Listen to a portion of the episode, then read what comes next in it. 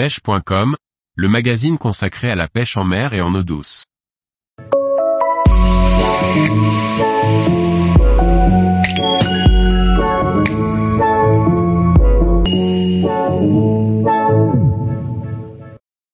La pêche à pied, une activité pour découvrir l'estran et sa faune.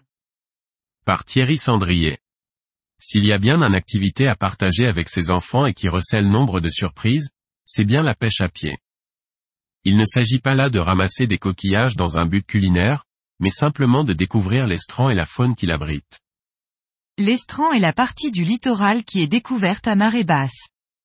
En fonction de la nature du substrat, il recèle alors de nombreuses espèces marines, allant du coquillage au poisson, en passant par les crabes.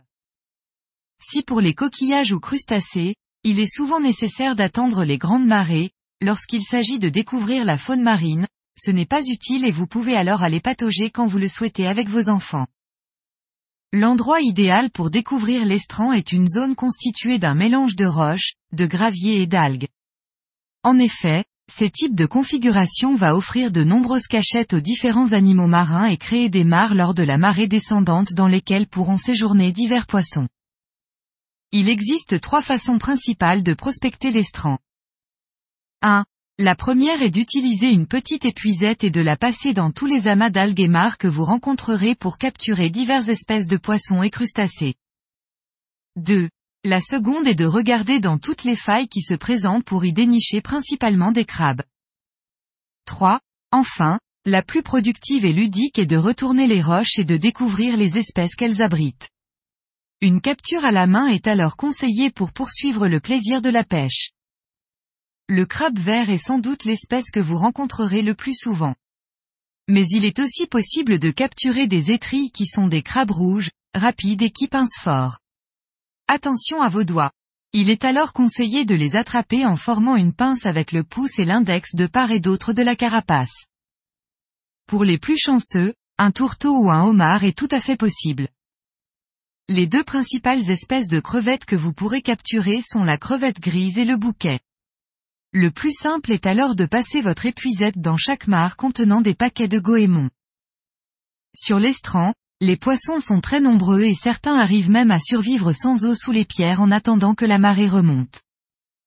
Ainsi vous pourrez capturer, blénis, gobies, crénilabres, mostels ou même encore des congres sous les grosses roches ou au fond de failles horizontales. Les cygnates sont de la famille des hippocampes mais ont une forme allongée. La tête est semblable à celle de son cousin et il est aussi équipé d'une petite nageoire dorsale.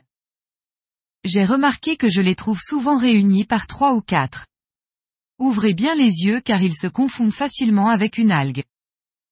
Sur l'estran, la faune est extrêmement variée. Vos enfants pourront ainsi découvrir des étoiles de mer, des bigorneaux, des oursins mais aussi plusieurs espèces de bivalves si vous creusez un peu dans le substrat. Les palourdes, moules, huîtres, coques et couteaux sont alors les plus courants.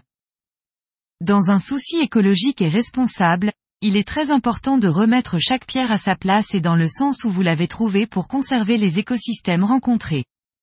De la même manière, si vous conservez vos prises dans un seau, relâchez-les rapidement pour qu'ils demeurent en bonne santé. Tous les jours, Retrouvez l'actualité sur le site pêche.com. Et n'oubliez pas de laisser 5 étoiles sur votre plateforme de podcast.